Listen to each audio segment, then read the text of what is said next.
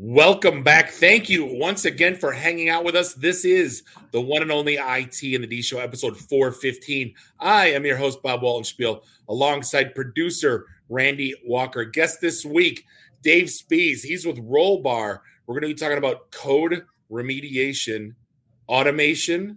Did I do that right? Yeah. Yeah, it's, it's close enough for now. I just wanted to find something that rhymed. You can find us online, it in the d dot com. Do us a favor, give us a like on the socials, subscribe to us everywhere.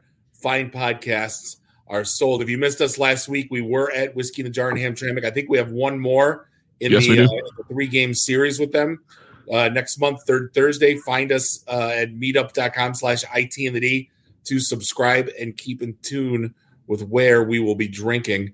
That was a long night, and I hope it never happens again. I'll just throw that out there. For sure. But we were, uh, Randy, I know uh, Dune is the word. Uh, Dave, did you watch Dune? I have not. Um, I have not, actually, no. I've been making Tremors jokes and uh, Ricardo Montalban jokes, and everybody's like, no, Bob, that's not the right movie. No, uh, Tremors was with uh, the dad from Family Ties, you know. Um, but I heard Dune was kind of uh, awesome. Yeah, it was great. Uh, I only watched it on H B O Max. I I regret not seeing it the first time in the theater, but I think I'm going to go back to the theater and watch it a second time just because that is definitely a big screen movie. The bummer is that it's only part one, and they haven't actually confirmed part two yet. They split the book in half. And now so, that my daughter works at Imagine, I, I'm going to get free. I get free movie passes. There you go. Perfect. I tried to tell her the straw hack. Did I ever tell you that, Randy? Oh, yeah. Where you uh, put your butter deep down in your popcorn? No, no, no. So you take four straws in the corners of your popcorn bucket. Yeah. And then the butter you put into the straw. Right. Yeah. So and then the butter you slowly gets, pull the straw yeah. out. And then you get an immersed butter experience. And my, my, first, my daughter calls me a pig. Second, she's like, I put butter in it three, four times as I'm filling it, that, you know, and, and you're not allowed to do that. Imagine. I go, that's why I'm not going to go to, I'm going to go to A M C where you can. So, yeah, it's interesting which theaters allow which items to be self-serve. Like Imagine just gives you the, uh, the flavored seasonings, but not the butter. But have you guys gone to M J R? They serve booze. I don't go to M J R because I hate the clapping. Oh, that's, that's why I go. It's the clapping, and they don't have the uh, Coke freestyle like Imagine and A M C do. So I'm a huge uh, Melio Zero fan. I think it's because people are pigs, Randy. The less self-serve you can give people, the better. It's probably a good point. Yeah, yeah. So, Dave, I knew you from VMware days. Went over to Rollbar. Talk to me about what you're doing today, and then we'll we'll dive in a little deeper. So, uh, yeah, I was I was at VMware, but uh, it was the the former Pivotal group that I was with, the the Tanzu team there. And uh, my my boss actually recruited me to come back to a startup, which I haven't done in twenty years. So very excited about it. Uh, Rollbar is a code remediation software. You you interject our S D K into your library, whatever you're you're building your app in, in Angular or React or Java or JavaScript or what have you, and we'll tell you where your errors are, and uh, we'll tell you who wrote those errors. Uh, what version, what deploy it came in. So unlike a logger where you have to sift through millions of lines of logs, which we all love to do as I T people, especially programmers, uh, instead it will literally tell you exactly where that code is, which file, which microservice. And if you've linked into GitHub or Git blame, it'll tell you who wrote it, which is always entertaining. Uh, and uh, it's it's really a phenomenal piece of software. So are every Q A person that's listening crying right now, or is this an uh, augment to their life, or I guess where does this play? So it's, it's a good question. Um, most of our customers use it in production because it eliminates the finger pointing. So um, I've been in I T now for twenty-seven, almost twenty-eight years, and there's always, when something's down, there's always a finger point, right? If you think about it, we've had monitoring and uh, like um, application performance monitoring software for years, but really all that software does is tells you an indication of how something is performing. And it still points back to the infrastructure. These are really all infrastructure tools, Splunk, data domain, or uh, Datadog or AppDynamics.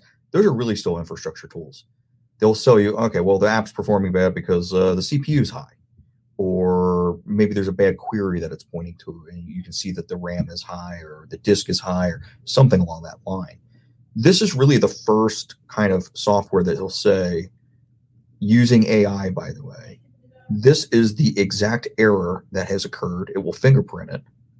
And then every time that error occurs again, instead of getting another alert where you get alert fatigue, let's say you have a million users, it will literally say it's happened a million times. And so that way you can start to prioritize. So if the errors only happen once or twice, no big deal. But if it's factoring twenty thousand or a million users, probably should work on that first. And along that line, it'll link into all of your uh, infrastructure tools like ServiceNow or you know, Datadog or, or all these other tools, so that you can, again, if you have an operations team, you can you can start to see where it is. But more importantly, you know exactly where it came from, and you can immediately look at it and get it remediated. So I'm going to ask it again. Our Q A uh, people listening to this crying right now. No, they should love it, because okay. it should, it should absolutely, you can absolutely automate your Q A process. So most Q A process still revolves around Um, assurance testing with users. Well, users don't catch everything, first of all. And second of all, they don't know what's really wrong. They just know it's not working, right? And you've, um, we've all been, hopefully at some point in time in your career, you might have been on help desk. Somebody calls in, well, it's not working. Well, what's not working? I don't know, it's just not working. Okay, do you have an error code? Oh, I clicked off of that. Okay, well, that doesn't help you, does it? And, and at the end of the day, everything's code, even operating system, even hardware, hardware, firmware, that's all code. So this will literally tell you where the problem is in the code, so you can actually go and remediate it quick.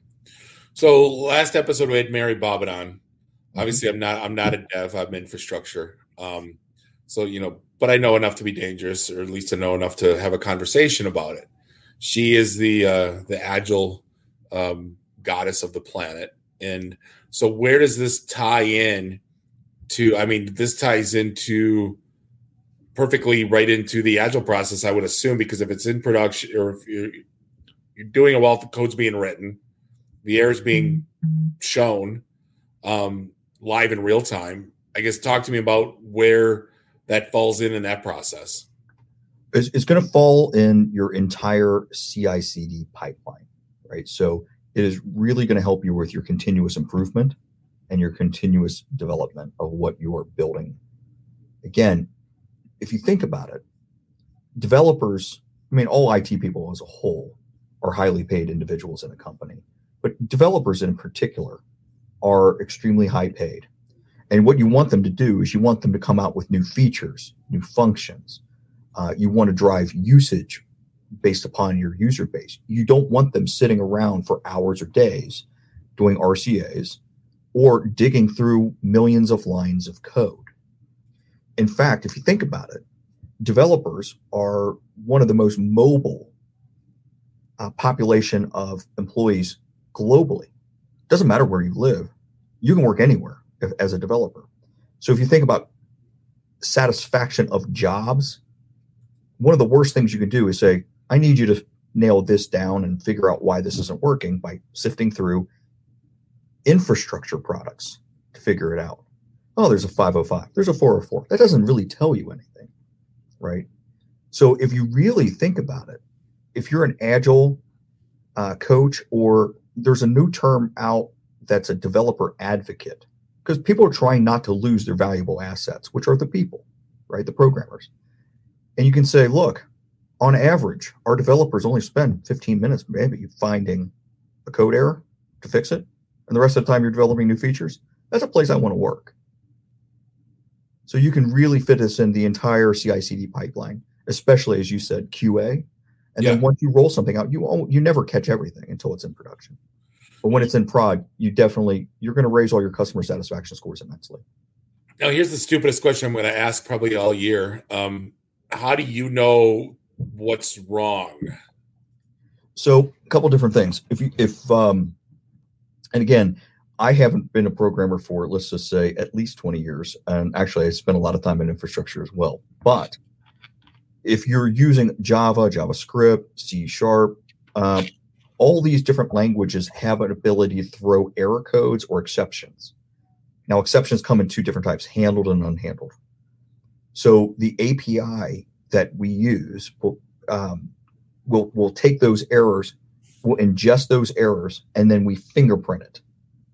Okay, so we already know what the error is, and then we know what line of code it was generated from, and then we can hand it back to you. It literally takes less than two seconds. Interesting. It's you a know. different approach. Yeah, no, because I'm trying to get my head wrapped around that. So who checks the checker then? I'm going to keep asking questions until I figure this out. If if we weren't just doing this with audio, I can actually show you. But essentially, if, when you look in the portal or the A P I, it will tell you this file, this line, and if you've linked in with, with GitHub, and if you have Git blame on, it will tell you this version, this deploy, and here's who wrote it. So it's so, like using machine learning and seeing what's right, what's good, and what's bad, and then it's constantly evolving and learning, and then correct. It checks upon the check. That that's what it checks the checker in essence. Right. right. So we you can also service link it out. So you can take the uh, the X M L and then point it out to like Google is a good example, right? So you're not sure how to fix this error. Well, you're not the only one who's had this error before, probably. And so you can del- click on it, and it'll take you right to a Google article and say, "Here's how you fix that code. Here's the syntax error you have." So what's the, um, I always love this story. I, I first, I got introduced into, I worked for a machine learning uh, security event uh, logger. Mm-hmm. And we basically it was a, you could, if you had ten people as a S O C analyst, it, you could shrink it down to one um, and repurpose them. You know, I, I never, you know, have them doing other things in the security stack, right? Other than being a, What's the uh, what's the story here? I'm just curious. As far as security goes? No, no, no, no. In terms of what's the, what's like the value prop, or what's the uh, is it a labor savings? Is it a uh, just time to time to market quicker? Uh, so first of all, your your releases are going to expand dramatically because your your valuable assets aren't sifting through error codes all day long. They instead should be doing what they should be doing, which is creating, creating new code, creating new features, et cetera. So your releases are going to increase dramatically.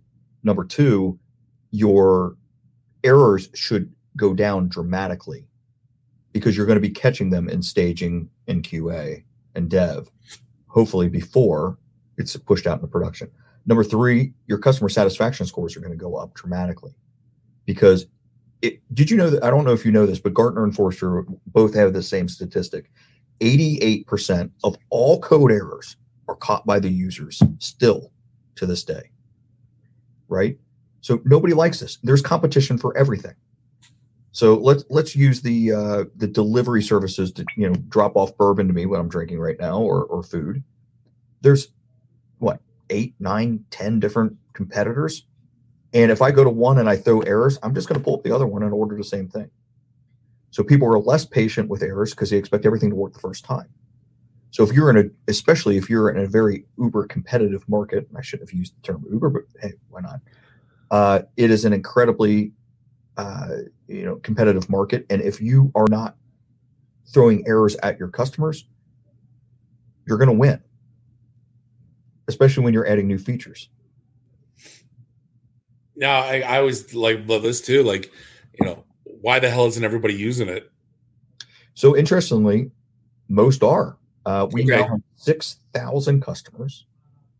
We have thirty-five thousand developers using it actively. So if you think about the users that are in there right now, and our customers' customers, we have over three hundred fifty million end users. So let me let me turn that turn it around for a second. Your end users, what are they using? Well, they're using laptops. They're mostly using phones now. So if, if you think about traditional software that's monitoring the stack, right, the infrastructure stack. If there's a problem on the handset, how do you know? They call in. That's it. We literally will deploy with the with your app that you deploy. And so not only do we know that there's been a problem on the handset, but we know exactly who had the problem. Now, you can anonymize that, which you definitely want to do, right? You don't want to have somebody's email address or username, but you can send a, you know, some type of other primary key back where it's unidentifiable to us, but But to you, it make it means something. And so again, you can then quantify how big of a problem this has become and how quickly you need to remediate and maybe push out an update. you say startup, then you say uh, three hundred fifty million. Uh, I'm just being funny. We we are in Series B right now, and and hopefully doing Series A here in a few months. I would hope. Okay, so how did you get uh get sucked into being a dirty sales guy after being an engineer for all these years? You know, uh, fun story. So uh, I was asked to move to Europe for two to five years while I was working at Verizon. Uh, this is when uh, Verizon at the time had the number one cloud product, which still was ranked higher than Amazon. And we bought Terramark, which was also in the Magic Quadrant. Sure. And I moved over there to help the Nestle team build out their P A S and SaaS product, which I did for over two years. And uh, when I got done with it, I got a little nice pat on the back and said, thank you. And the sales guy came in in a brand new Ferrari the next month. And I, uh, I know how to buy lunch. So uh, maybe I should learn that one skill that I need apparently to become a sales guy. Where were you? Uh, where were you at in Europe? I was based in Reading, England, which is about thirty miles outside of, uh, of London. Okay. And uh, yeah, I was flying to Amsterdam or, or uh, Geneva about every week. I'm surprised you came home. A lot of people I hear uh, when they go there, they stay. Uh, you know, I, I would have stayed, but I have three kids. And so. Ah. I was going to say, usually it's the, uh, I was going to say either hopefully you don't, you know, or not hopefully, but you know, either you're not married or you, you know, one, no, one of the two. We took two of the three kids over. In fact, uh, we were offered to have our kids go to an American or an international school. And we said, you know, hey, while in Rome, do as the Romans do, sure. As the Vandals do. And uh, we we stuck our kids in English schools, and they absolutely loved it.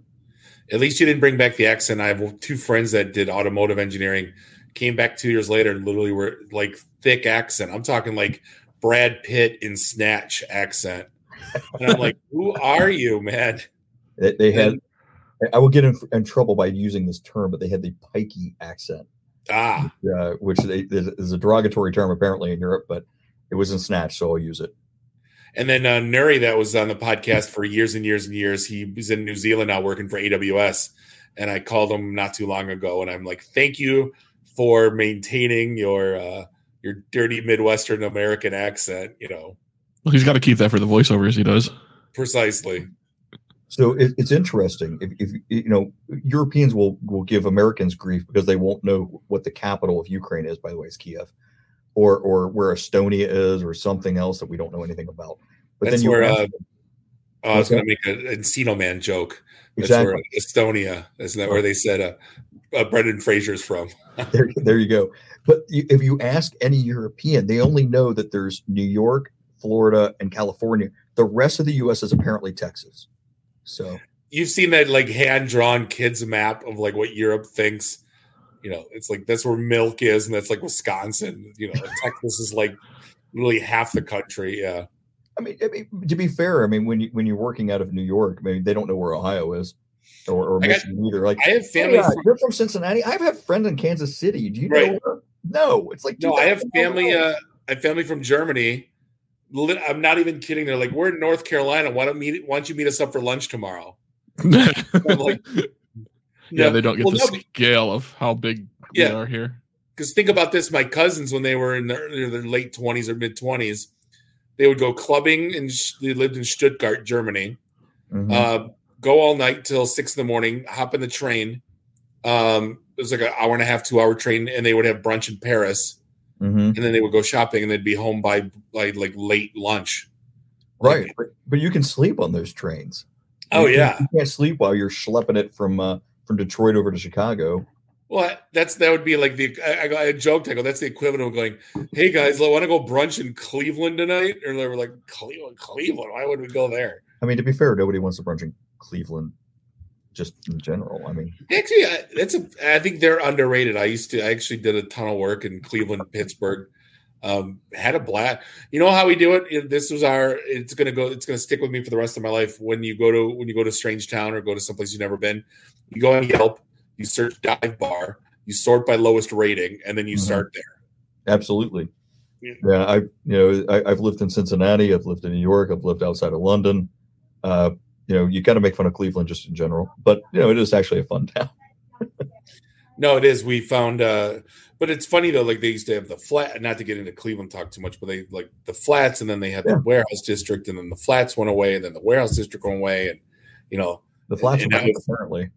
Yeah, now like the Great Lakes Brewing, there's like a district there. We went to some Norwegian heavy metal bar. Um, yeah, it's, it's, it's super interesting. So what's uh, I guess roll. What's next on for the Rollbar in terms of like.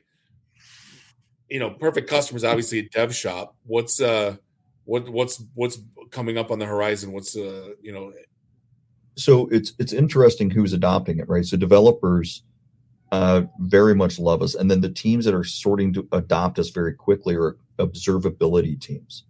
So if you think about it, um, a, a lot of these companies have adopted things like uh, AppDynamics or Splunk or Datadog or New Relic. Um, but those are really infrastructure tools, and these operational observability teams are very much. Now, what's what's an, that's, that's a new phrase to me? Observability team. What what, I don't know, what is that?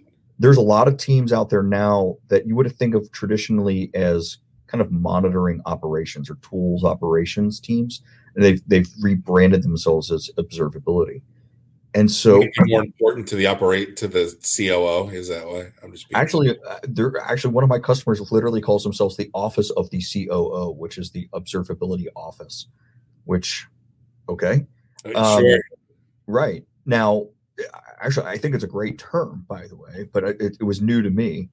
But what they're doing is they're now putting some of this app monitoring within that group. Now, tr- most of the people in those groups are still infrastructure people, right?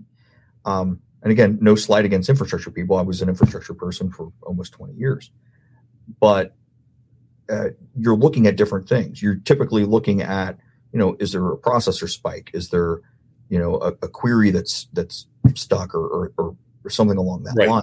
You're not looking specifically at code, or maybe the S A N is overrun, something like that, or networks. Yeah.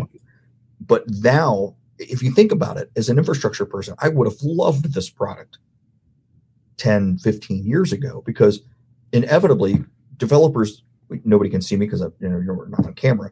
They point, they're like, oh, it's the network. It can't be my code. Oh, it's, it's the server. It's not my code. Meanwhile, they know it's their code. They're, they're, they're trying to throw you off the scent. And this whole time that you know exactly where it is, you know exactly where it is. So it stops the finger point, which is a beautiful thing, because a lot of I T organizations can be fairly toxic. You know, infrastructure people don't like developers. Developers don't like the D B As. The D B As don't like anybody. Um, but with this, it will tell you, okay, well, somebody will go, I think the server's slow, and somebody can go back, no, no, it's code. It's it's line sixty in this file in this particular microservice, right? So, but what fun is that if you're a network guy though, and you could blame storage? You know, it takes all the fun of the network. Game. it's never it's never the network. It's never anyone. No, I mean that's funny because.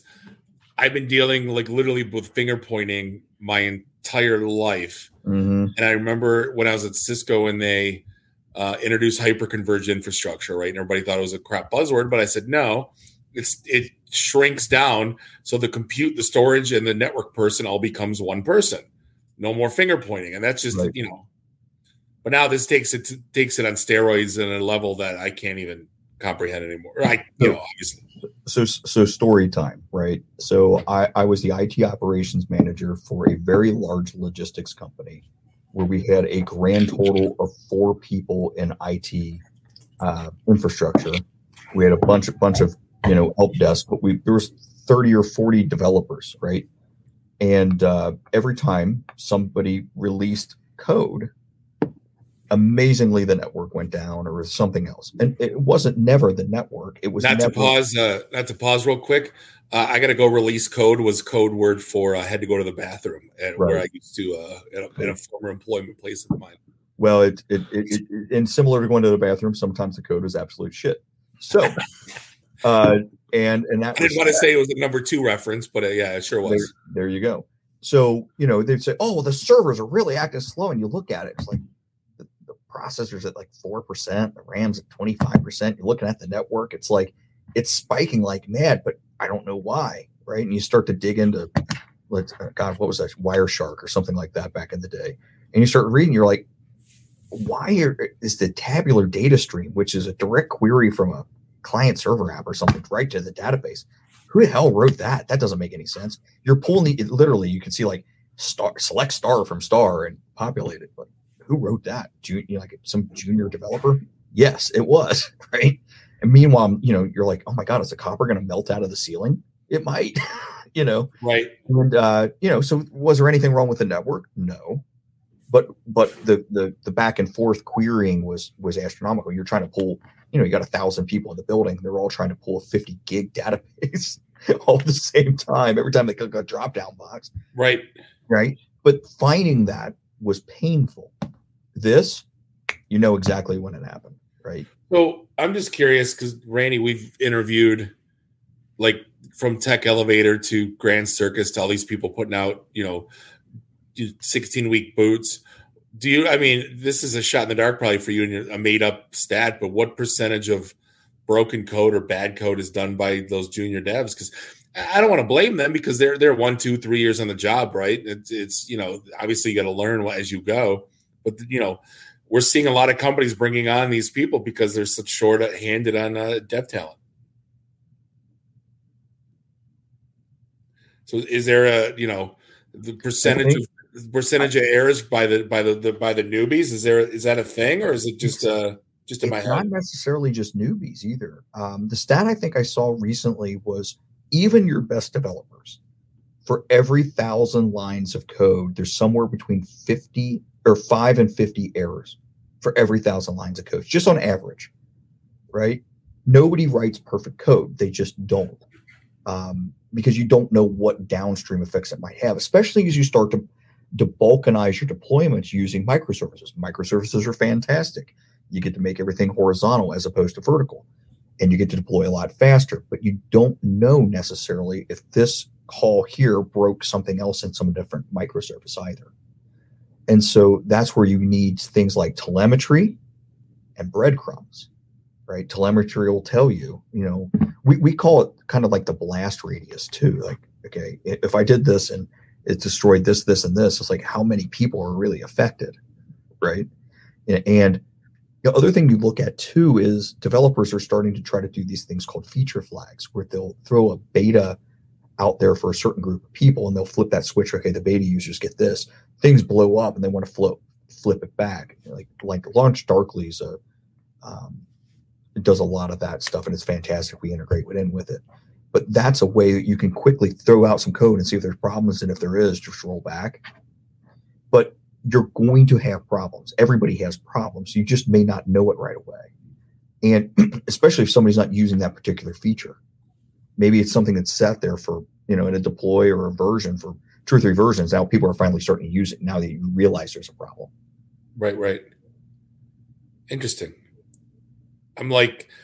I got a million questions and I'm stumped all at the same time. I, uh, I'm like, again, I always look at this. Why isn't this, was this done before? Everything in I T, I always come up with when you see stuff like, where was this, you know, uh, right. ten, fifteen, twenty years ago? There, there are some, there are some people dabbling in, in a similar space to us, like Sentry or Bugsnap do something similar. They're more monitoring. Uh, they're less uh, automation and, and they're not A I driven per se. And there's some that will do like signatures. Um, but again, you have to know what you're looking for to find it. Um, some of the traditional A P Ms are starting to do something similar as well, but they just don't have the the A I uh, to compete. Um, now, think about this too, right? What we do extremely well is grouping. As I mentioned, we do fingerprinting, so we know exactly we we you know hash it out, but we know exactly this particular problem is related to all these errors that all happen at the same time. So alert fatigue is real. If you see the same error come through a million times, are you going to pay attention to it? At some point in time, your brain just turns off. I don't want to look at that. So we group them together. And a lot of that has to do with the way our A I works. That's like also rubbing. It's like when we do phishing tests and uh, we get to rub people's nose in the proverbial uh, dog doo-doo. Mm-hmm. Uh, for you click, why'd you click on this? It's, it, so this like signals out. I guess it's good for, you know, if if if, if all of it's coming from three people, um, that tells you that you need to start training, you know, or or have a discussion, or you know what I mean, instead of just still continuing. Yeah, I could, right? Like my brain's churning one hundred miles an hour just on things that you can do, like in terms of you know getting people on the same page, you know, taking them aside, you know, right. I, coming coming from Pivotal Labs before this, I'm a huge proponent of peer peer programming, especially when you have new people, right? You sit them next to one of the senior developers. They both work on the same code. You rotate, you learn. Um, that that's a massive thing that we really don't do. As, as developers and I T people and as, as a whole, um, we're all the smartest people in the room. Just ask us. We'll tell you that, right? You, you, Every every person you meet is the smartest person, at, at least in their own mind, right? Mm-hmm. We have this, this, for lack of a better term, I think we have this geek bravado. Like, I can figure it out. I'm super smart. I'll, you know, I can do this alone. No, you can't, right? Everybody needs help. Has that gone away? Because I, I used to always, I used to always make fun of, you know, Dave and a few other people about that. Like, you'd never, because you, you, you know, you're a you're protecting. There's two things. One is you're protecting your Uh, career, because if you know it, no one else does. They have to call you. Um, the other one is we just saw. I just saw an infrastructure stack, and it was such a jarbled piece of mess, crap, toilet that I'm like, there's no. The only reason this person did it is so they can. There's because no one else could decipher what they put together, and they're trying to do this to protect themselves. I think is that all gone now? Like I, I, I think, think so. Is I, it still? I think it's just as prevalent because. I mean, think about it. You're just one bad quarter away from getting laid off in a lot of, I mean, a, a lot of companies. Sure. And so if no one else knows what you did and they can't figure it out, I mean, you sort of have built-in job security. You might be a jerk about it, but hey, yeah. you might have, um, but I'll tell you right now, the worst thing for me was being on call. I hated being on call, um, especially if I was the only person who knew how to do something because they didn't have enough budget to hire backup. I have a friend that just got a, a off on call. I think twenty-two years he was on call. Right. It was like for him, it was like the greatest vacation you could ever give him as a human being. Right. I, I got called. I would, I, and granted, I wasn't even on call. I know I fielded a phone call on my anniversary. I know, or, or my my uh, my honeymoon. Excuse me. Um, I know I took a I, I took a phone call on a charter between or charter boat between uh, Saint Thomas and Saint John's. I mean, my, my wife at one point in time looked at me and goes, you, you're on call like a doctor, but you don't get paid like a doctor. I'm like, no, I don't. You know, like, should I throw this phone into the ocean now or should I just do it for you? You know? Right. Yeah, that was the one, like, you know, my wife's in medical and just the, like, there's no holidays, there's no birthdays, there's, there's, there, it doesn't exist. Like, I couldn't imagine, you know, three in the morning right now. That's what I'm always worried about is three in the morning if somebody calls me, I'm never answering the phone. Yeah. Like, an emergency or something. When my youngest was born, he's now sixteen, right? I know I literally unplugged every phone in the house for probably the first year of his life when I would go home. This is before cell phones. I mean, as prevalent as they are. Yeah. I mean, I literally pull the cords because I didn't want some some guy calling me at three in the morning when they should have called the help desk because they happen to have my home phone number. Yep, yep. It was something that was completely uh, mundane. So how did you get your start in I T? I'm just, I always like talking to guys around my age. I think it's always funny to me. Um, I I went to school for broadcasting. Oh, geez. At, at the University of Cincinnati. And uh, I was editing uh, pilot training videos. And uh, I was one of the few guys. And also, by the way, I worked at Inside Edition. That was one of my internships. And I was the only guy who knew how to run an Avid, which which is a video processing software.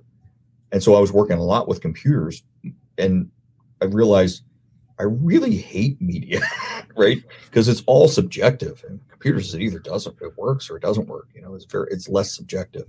And so at some point in time, I um, I cut over from doing video editing and and uh, and began uh, working on computers. In fact, my first job was doing A S four hundreds, believe it or not. They still exist. Can you believe it? I know. It's it's funny. I, I remember you know, meeting one of my peers then, and he goes, yeah, these things won't be around in five years. Everything's going to move over to a P C. they, uh, they're not just still around. They still are running. They're still in that same broom closet. They're still mm-hmm. on a shitty network that hasn't been re-I P'd in ten years, um, and they and they run. You know, yeah. we I'm dealing now with clients that we're we're swapping tapes, and I'm like, what year is this? Mm-hmm. Um, but that's the way they run their shop, and I'm not going to argue. Okay. Do, do you know what I B, I B M's biggest uh, growth product is in uh, cloud? Their fastest right now? Product? Yeah. Probably A's, moving A S four hundreds to the cloud, yeah. It's their A S four hundred cloud, or I think they're calling it their iCloud. Yeah, yeah I got introduced to that well, two, three years ago. My friend was doing that, and he goes, hey, do you know anyone that's got an A S four hundred? We can put it in the cloud now. I go, people will, like, be breaking down your door. I go, you're going to be President's Club for the next three years if this word gets out. Um, right, like, yeah, now looking at what I B M's doing it, yeah, it makes total sense. Well, yeah, it's, it's, you think about it, it's like, why – most businesses will think, well, why would I want to rewrite this app? It just works, right? It would, but but at some point in time, the support model for those applications are going to be a seance. You know, the, the people who wrote the code are re- long since retired at this point or dead. So good luck. Well, there's also people that have, you know, their their core business app is twenty-five years old, mm-hmm. and they've mapped fancy to it. Uh, but it's still that, you know, eighty-eight Mustang going down the highway. You might have put a, you know, br- nine, brand new Porsche body on it, but it's still that, you know, underneath that engine. Um, you know, but, but you, what are you going to do? You can't scrap it. It runs your business. Right. It's it's the business logic, right? It would take somebody to have to define what that business logic is or rewrite it into something more modern, which there's a lot to be said to do that. But a lot of businesses are like, well, it's good enough. It works. You know, you yeah. have to think about it. But so I like the analogy there, especially being from Detroit. Oh, totally. I'm not going to lie. You know, I, I got introduced to the three hundred baud modem when I was, I think, thirteen, like eighty-six, mm-hmm. eighty-seven. And, you know, no, I didn't get a phone until I was twenty-two, twenty-three, maybe. So it would have been, what, ninety-five, ninety-six, ninety-four. Um, You know, and you didn't text until you got the first BlackBerry for the most part. So it was the three three tap texting. You know, we you didn't even bother. Oh, yeah, it was like a it was like a quarter a text too. If you yep. decided, I, I to, I'll be honest with you. If I I love as much as I love technology, like all the I'm so there's so much stuff I need to do right now, and I'm so preoccupied that I I almost want to go back like fifteen years. Like there's a certain part of me that just wishes I didn't need to check email sixty-two times a day. No like, doubt. I was telling my daughter there's a, there was this weird thing. Like if I call you, Dave, and you don't answer, maybe you call me tomorrow morning. Mm-hmm. It's no issue, zero issue, even if I text you. But I remember when I got my first beeper and you would like meet a girl at the bar and give her your beeper number. And if you didn't call in fifteen minutes, you were done. She would like, and I go, there was this weird I used to have a, like a car full of quarters that I have to stop at a gas station or a Kroger to make a call. If somebody beat me, I would literally like have a panic attack and have to go to a payphone because they would get angry with you. It was just weird. Yeah, I, I, I had that self, or I had the beepers too back in the day, which is funny. But I remember my first cell phone too. I think I had a grand total of fifteen minutes of talk time. For like thirty-five bucks a month. I mean, fifteen minutes of talk time. So I would have people just say, call me. And then hang up because I'll yeah. recognize the phone number, and then I'll I'll walk over where like when I'm working, and I'll just pick up the, the landline and call you back. So I would always call four man beeper. If I needed to get picked up, if I was a kid, I'd mm-hmm. always call one eight hundred collect or whatever the whatever it was at the time, mm-hmm. and I would my you have an incoming call from, and it was Mom at the bowling alley, you know, like you know what I mean. So that was our you know if you didn't have quarters, that was your your free way to, to, to, you know, make phone calls anyway. Yeah. There, there was a, a large portion of my youth, especially in college, was try to avoid, uh, avoid long distance calls.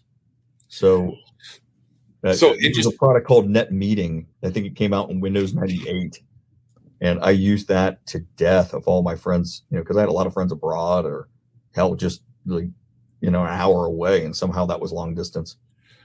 So uh, I got in a lot of trouble. Um, my first modem went in the garbage for this reason. My uh, buddy's older brother got a hold of a freak code uh, script kitty and ran it overnight. and we woke up in the morning to this top matrix printer of all these seven digit codes that you could get. It was free A T and T employee long distance mm-hmm. codes. And so we, our favorite B B Ss were in two forty-eight. So we would use these codes until they were gone and they mm-hmm. would use it again. We, you know, there was no um, mirroring V P Ns or bouncing I P, you know what I mean?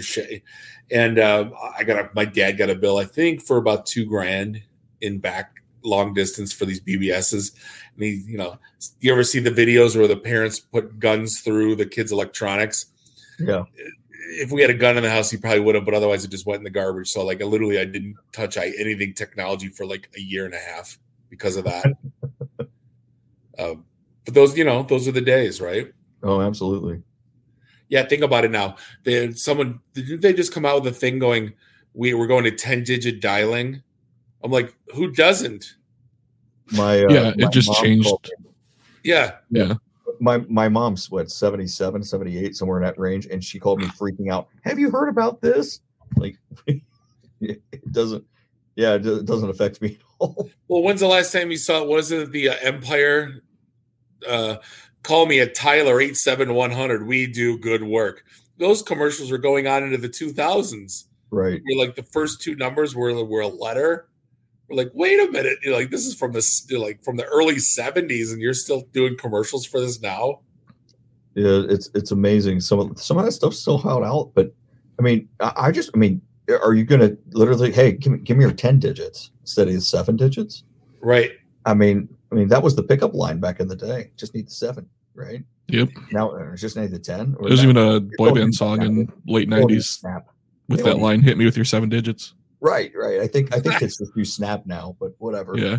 Well, remember uh, the movie Swingers with John Favreau and Vince Vaughn, and it was like we always joked that if the movie was in Detroit, and they go, "Hey, is she five eight six or two four eight?" He's like, "She's two four eight." Like, nice. Yeah. Like, that was like a line. Not a three one three. No.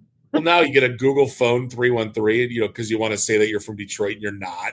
Mm-hmm. You know, that's uh that's the thing. um, I think I, I think I have like five different Google voice numbers, so yeah, whatever. I have one I've never logged into. It could have it could have a thousand voicemails on it. I have no idea. Yeah, and they wonder why they're running out of area codes, because idiots like us. Mm-hmm. Well, I've moved so many times, like I just get a, I just pick up a new area code every time I'm somewhere, right? Or an international number, one or the other. There's a lot of people I know that move to like New Orleans or like different cities, and they still keep their two forty-eight, or, you know, I still call them on the same number. Like, whatever. Yeah, it doesn't really mean much these days, it especially doesn't. With portable phones. And how many numbers do you know? You don't know any. No. I know. I know, I, I know all my old friends' phone numbers from when, like, when I was a kid. I still have those memorized. They're all in the back of my head. I know my best friend's house number. I don't know his cell phone number. Like the house he grew up in number. Mm-hmm. You know what I mean? Like crap like that. All, I think all I know is like my, my parents' number and like my wife's cell phone. Do you yeah. still you still remember your your locker uh, locker code? From I remember my beeper year? Number is four oh nine nine five nine three. Yeah, that I don't remember. Yeah, the locker. I don't know locker. I, re- I, I didn't get a lock on my locker my junior senior year. I, I still remember the code. That's I don't funny. remember my locker number, let alone the code for it. Yeah. No. That, that was always a weird thing on Gross Point Blank, where he, he remembered his locker and then he remembered where he put the joint. Yeah. great, great Detroit movie. Oh, absolutely. Yeah, it wasn't. I think it was filmed here for like three minutes, though. I think they shot the scene on Lakeshore, but everything else was, I think, L A or something. Right on. Sounds about right. So what's your, uh, you know, being in sales, you just think it's taking people out to lunch. I love it. You're so, you're so, uh, some of my I T friends.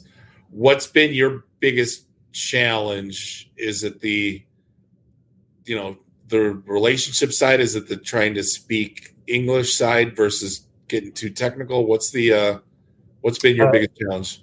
The, the, the two biggest challenges for me moving into sales from, from a technical spec. Um, number one, uh, I'm, I'm truly a geek at heart, and most geeks kind of want to be left alone.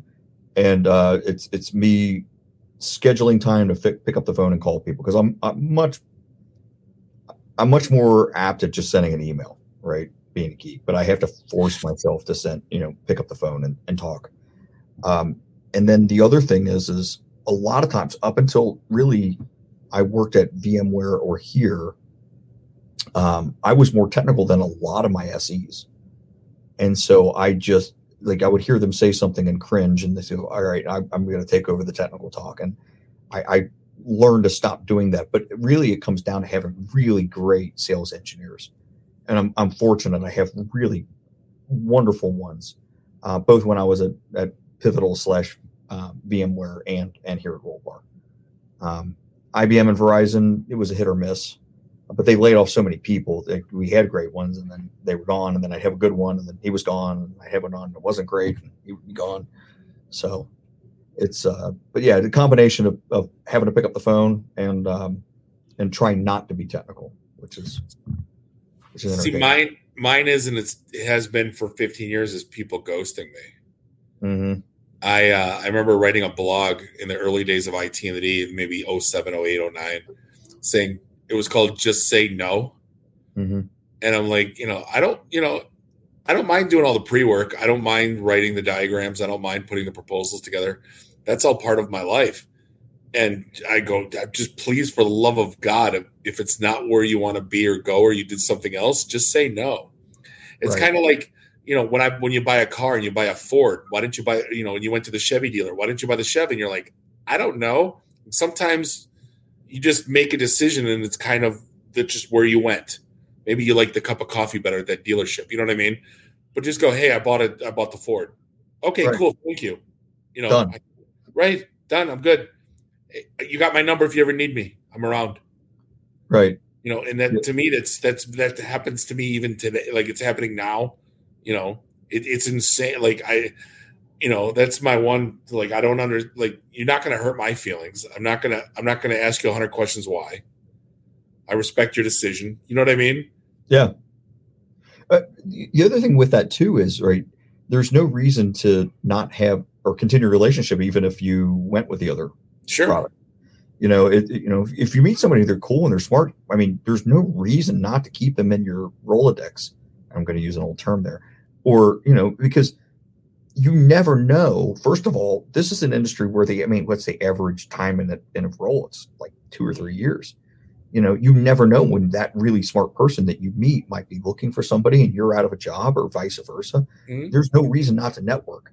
Uh, you know, it, at the end of the day, you never really want to burn a bridge unless you napalm it. I mean, there's a reason to napalm that bridge. Yeah, but, you know, right? Again, like the guy's that, a jerk, or or they're, you know, they're doing something illegal. Yeah, napalm that that relationship. Otherwise, there's no reason to burn a bridge ever. I've never. Yeah, that's the thing. You know, and I never want to. Somebody gave me some advice, and they were like, "Set that expectation up front and make." You know, I'm like, eh, it's a that's a weird. You know, if for any reason you want to tell me no, tell me, you know, and it's just like, that feels weird. Like, you know, you think this process is natural at this point, but, you know, apparently, you know, that, that, you know, again, that's everything else. I don't want to say easy, you know, but like the quarterbacking thing and all that, but yeah, it's the ghosting, man. I don't, you know. Uh, if the funny thing is, if you like, if, if you look back at somewhere, especially like LinkedIn, right, and you look back to somewhere in relationships, people I've worked with, some of them go back twenty-five years, twenty-six years. And we worked at multiple different companies together. Yeah. Right. You know, this person was a really good S Q L guy. I want to pull him in. This guy's a really good Cisco guy. Really pull, pull, pull him in. This guy's a phenomenal developer. Right. You know, you always, there's always a cycle back through, and even in sales. Right. Um, you know, I, I remember this guy, he was trying to sell me S A N equipment, or it, it actually wasn't S A N. It was like, back then, I think it was like Ice Guzzi, which was brand new and kind of scary. Right. But he was ridiculously smart. I just didn't like his product. And um, it, we ended up working together later on because he was ridiculously smart. This, the product he was trying to sell, I didn't think was phenomenal. And I think I actually pulled him in on a consulting engagement at some point. You know, right. You know, it's, there's always a reason to, to keep those relationships because, you know, people I think are generally pretty genuine. Well, there's, I mean, I'm still friends with a lot of people I'm from like H P days. Like, this is going mm-hmm. back, you know, eight years now that I've, I haven't been there. Um, still talk to Cisco people. I haven't been there in four. Um, you know what I mean? It's just, again, you never, you know, I still have drinks with the guys I worked with for a company that I was there for six months, you know, but I'm still tight with those guys, you know. Yeah. It's, it's, you know, that's what I'm saying. Yeah, I agree with you. Never burn the bridge. So, hey, uh, I won't uh, keep you longer. Dave Spees, Rollbars, rollbar dot com. We'll put your uh, LinkedIn on, on show notes. Um, I can't thank you enough for the for the time. I wish you guys, it sounds like you guys are going to blow up if you haven't already, but I uh, wish you nothing but continued success and the best of luck. I appreciate it. Hopefully we're getting our Series C funding soon. And again, you can sign up uh, for a free trial of Rollbar on uh, rollbar dot com. Uh, feel free to hit me up on LinkedIn if you want a demo or you want some advice on how, how to deploy. We're happy to do it. Awesome. Well, hey, we're going to wrap things up for four fifteen. Uh, on behalf of Bob and Randy, do us a favor. Drink up your drinks. Get your phone numbers. You don't got to go home. You just got to get the hell out of here. See you next week. Drive careful. Beat it.